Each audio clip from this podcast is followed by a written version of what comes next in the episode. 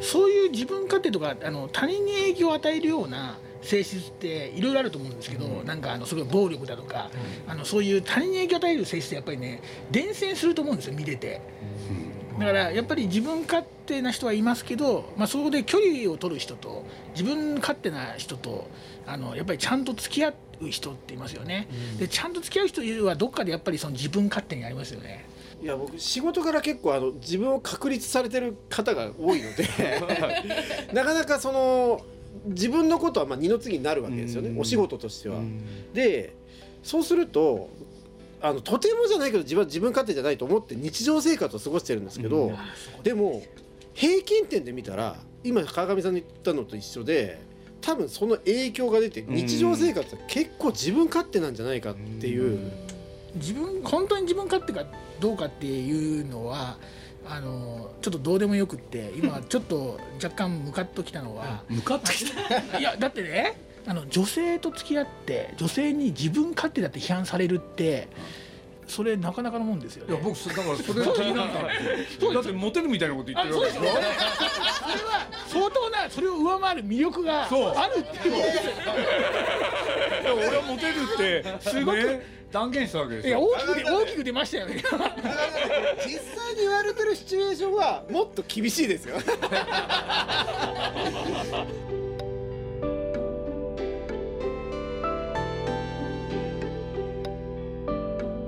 鈴木敏夫のジブリ汗まみれ。先週に引き続き今週も年に一度のバレンタインデー恒例企画ジブリラブまみれ2023をお送りします。愛と恋について真面目に考え話し合っていくこの企画の主人公はもちろん日本テレビの依田健一さん。毎年数々の恋愛遍歴を公開してくださる依田さん。今週はどんなお話が聞けるのでしょうか。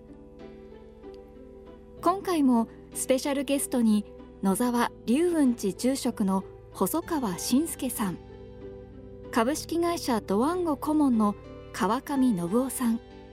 学校法人角川ドワンゴ学園ブランド統括マネージャーの佐久間綾乃さんをお迎えして鈴木さんと鋭く切り込みます。まずはこんなお話から。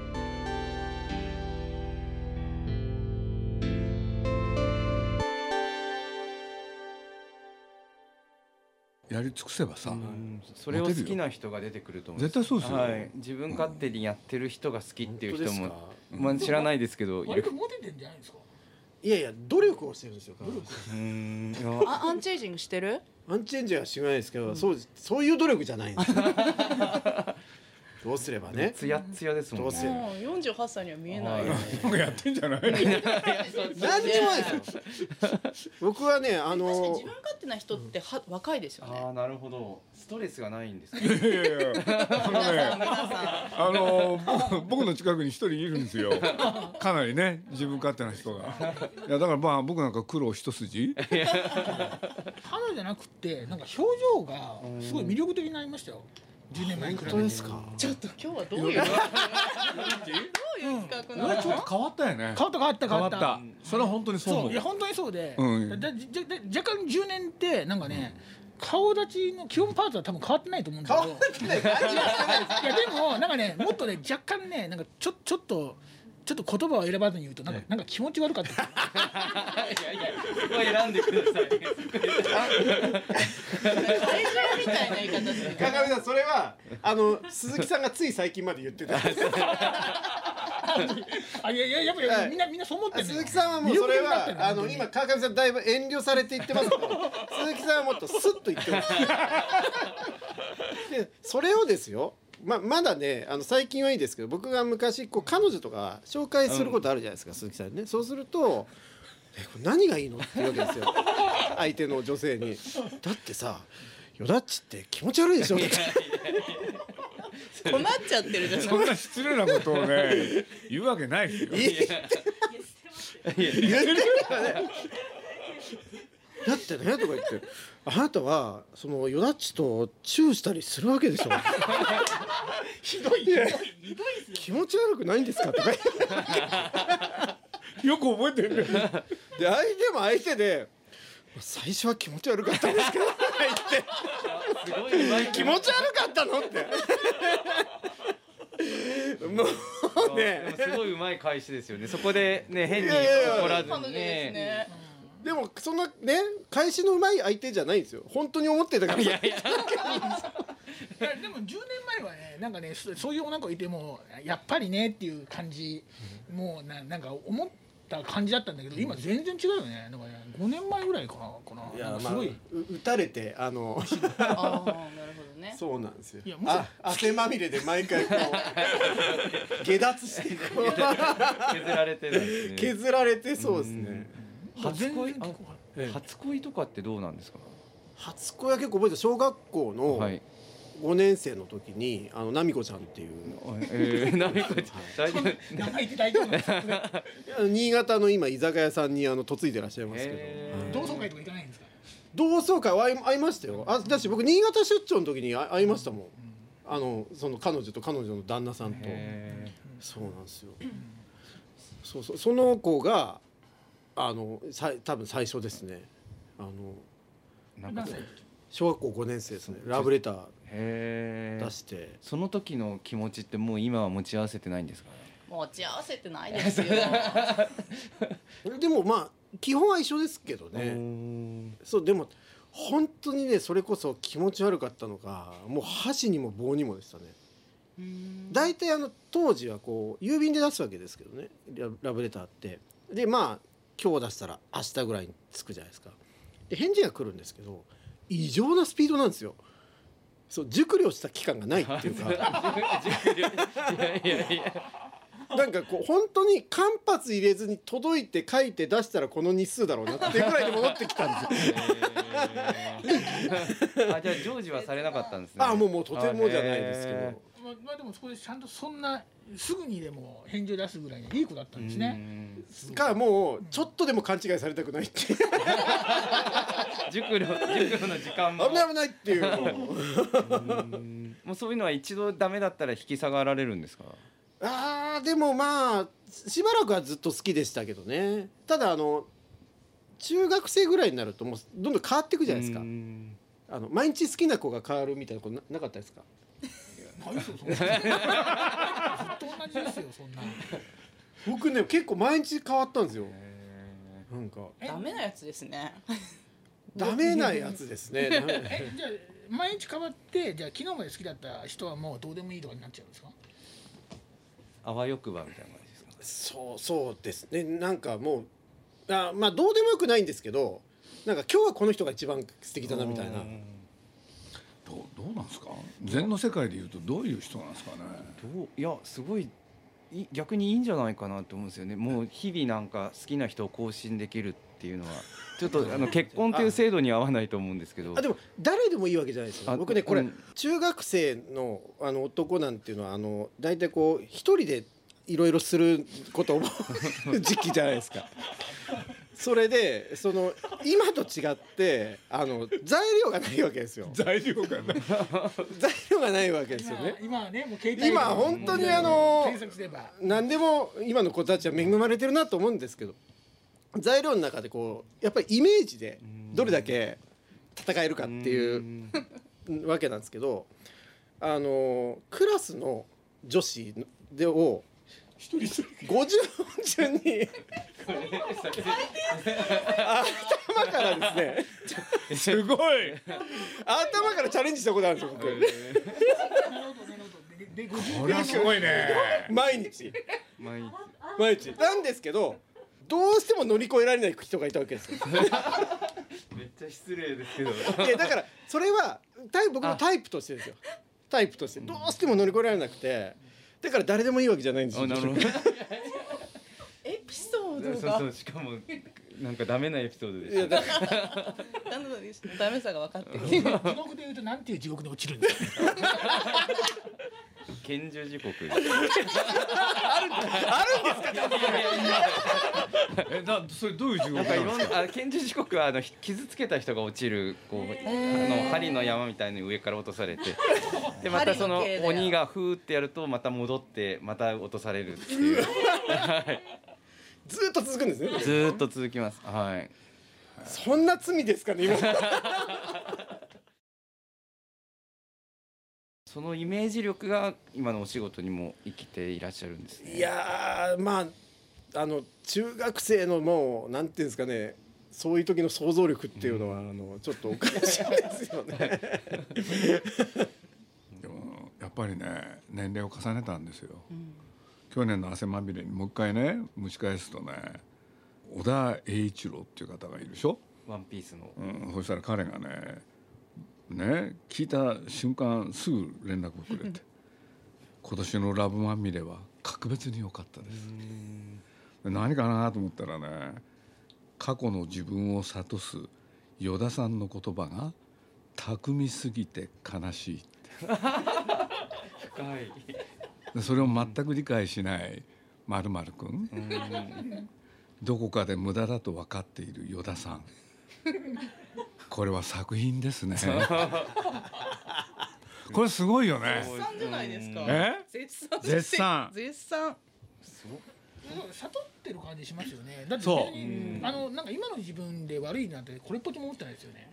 それねでもね川上さん僕それこそこの前途ジブリでね僕印象に残ったところあるんですけど、今のとつながるんですけど、正岡式の話されてるじゃないですか細川さんが。それで要するにあのいつ死んでも平気だって思うことが平気なんじゃなくて、うん今その生きてる間常に平気でいられることが悟りなんだと。うんいうことのお話をされててでこの話を読んで、まあ、真っ先に思い浮かんだのは当然鈴木さんなんですけどいろんな大変なことあるじゃないですか絶対鈴木さんって。もう人がこうすなんだろうもし自分に降りかかってきたら絶対に解決できないとかどうしようもないとかっていうことが鈴木さんの中でぜあるはずなんですけどこれ長い間お付き合いしてて鈴木さんが平気じゃなかった時って一回もないんですよ。僕は少なくとも見てないです。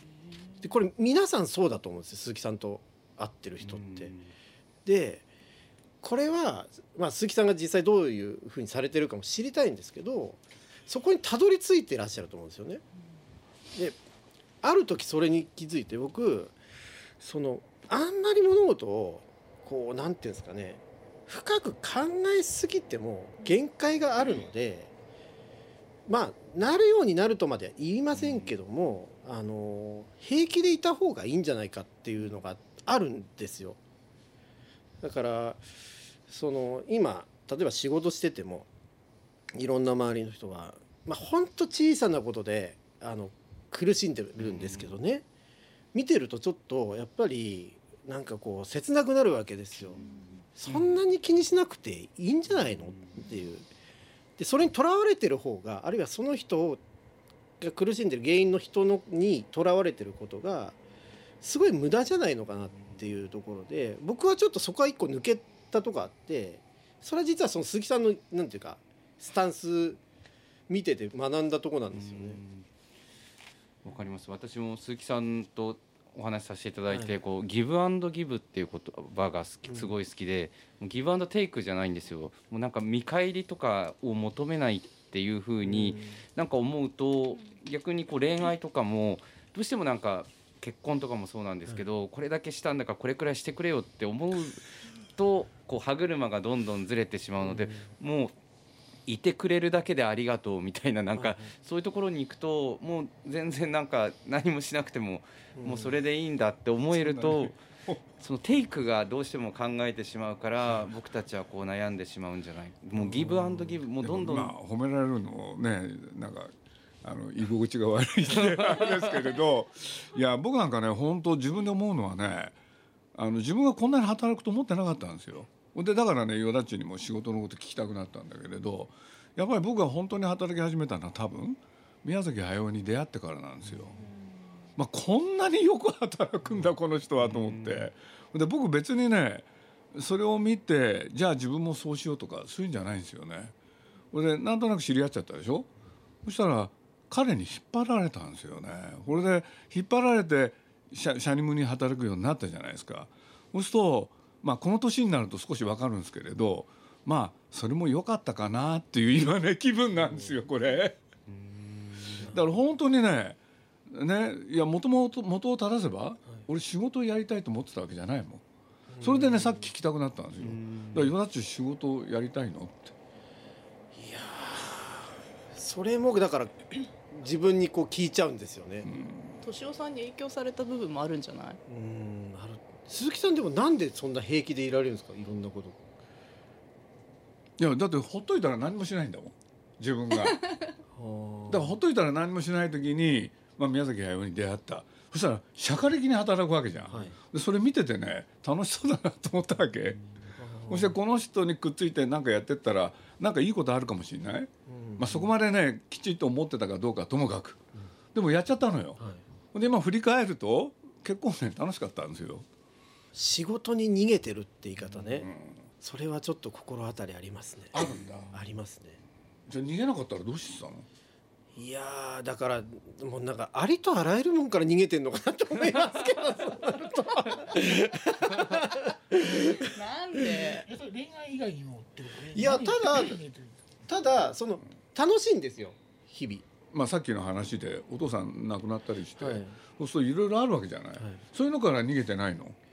そこはですねでもうん僕は長男ですけど、うん。まあ、実家は長野なんですけどね、ん。そうすると2番目の弟が長野にいてでこの前なんかも帰って思ったんですけど父親はまあ入院してたんですがやっぱり頻繁にお見舞い含めて行ってるのはその弟ですし、でまあその葬儀の打ち合わせとかあるわけですけどねあの、まあ、僕慌てて帰ってもうそしたら葬儀屋さんがいらしてたんですけどあの僕の中でのその弟の印象っていうのは、まあ、こういう時には僕が真ん中で話さなきゃいけないつもりで行ったんですけど、まあ、僕が着いた時にはもう話が始まっていて、すごいしっかり話すんですよ。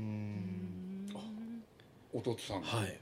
あでその間もまああのこう顔見にいらっしゃる近所の方とかいらっしゃるわけですけど弟がちゃんともう率先して真ん中に座って「今日はありがとうございます」っていうのであの要するに僕がうん実家にあんまり顔を出せない間にすごくちゃんとなんかそういうことがのポジションは彼がはい奪い取ったんだ、まあう奪い取ったというかまあおお兄ちゃんには任せてらんないと思ったのかもしれないです。だからいい不在だからしょうがないよね、だから僕はある種それはなんだろうなどっかで遠ざけてしまっていたんじゃないかっていう自分も感じたんですよ。すごい落ち込んだりとかすごい楽しいってところをうんもうちょっとこう減らして、うんあるその平気な範囲うにん自分を持ってきてるのがここ何年かなんですよね。でもその方が自分にとっては良くなったんですよいろんなことが。ううんん満たされてないっていう感じでももはやないですよね。そういう感じないよ。飢えてないもん。うん。なんかパッションがないよね。ひどいひどいさあパッって言わないとさ次からパッションにした方がいいパッションパッションってシャツ着てる人パッションないと思います。セレブって書いてる人セレブじゃないですよねそうそうそう。まあでもこの10年間でそう何か変わったきっかけが実はあったってことですよねそうなんだと思うんですよね。何なんだろうな。まあその少しずつ熟成されてきたのかもしれないですけど。相手の女性から本当に好かれたみたいなことっていうのはいやそれはもうつ常にあります。ただああったよねそういうこと、でもそのあった時にねそこから逃げようとするんですよ。でしょ？まあ結局そういうことなんでしょうね。向き合年向き合ってないんですよ多分。去年は逃げるなって若い人にめっちゃ言ってましたよこれね人のことだと言えるんですよ。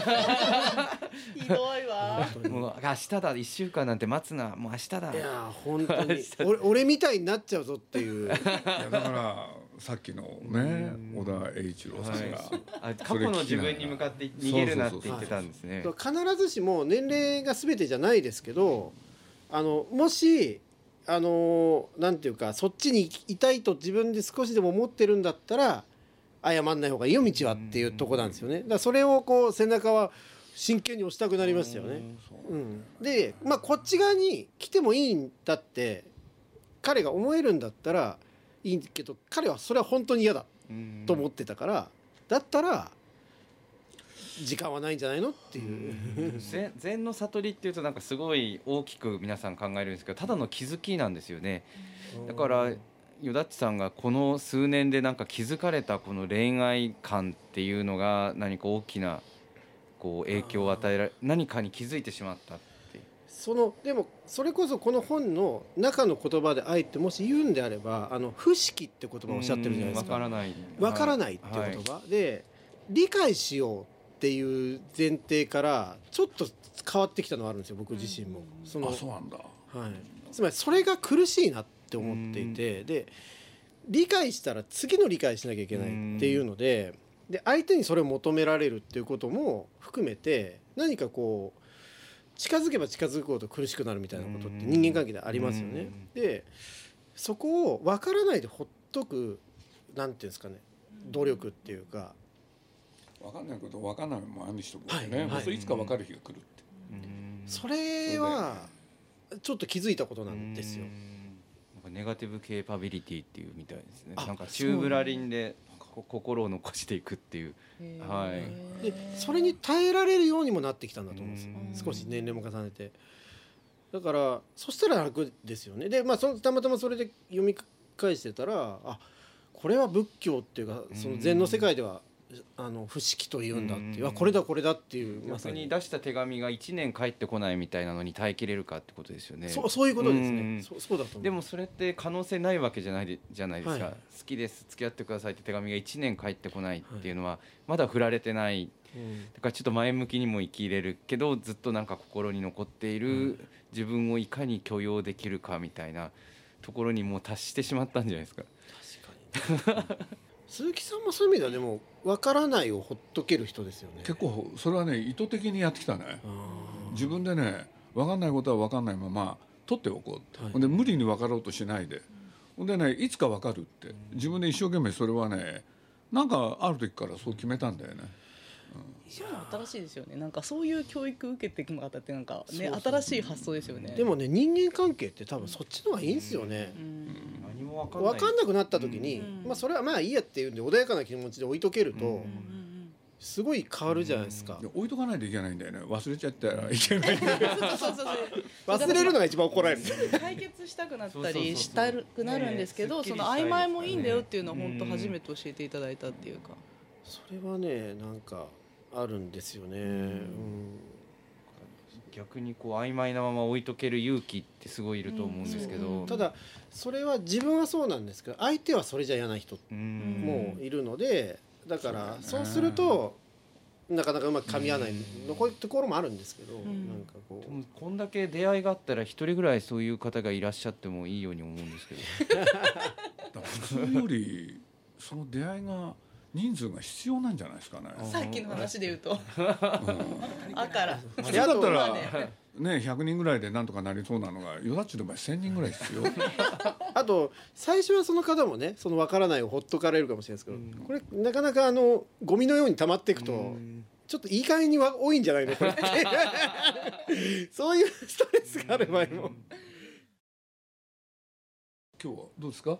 いやーもうとにかくこの逃げ続ける方がいいのか人生はこう立ち向かっていった方がいいのか住職どちらなん今ですか？年は立ち向かわれたらどうですかね。あれだけね去年熱い話されてて結構いろんな方の心を打ったと思うんですよね。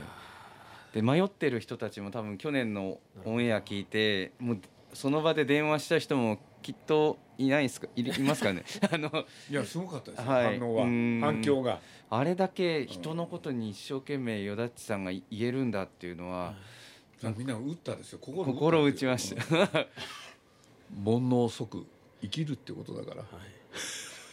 じゃあ今年は逃げないことをテーマに。そうそうはい、逃げちゃダメだで。はい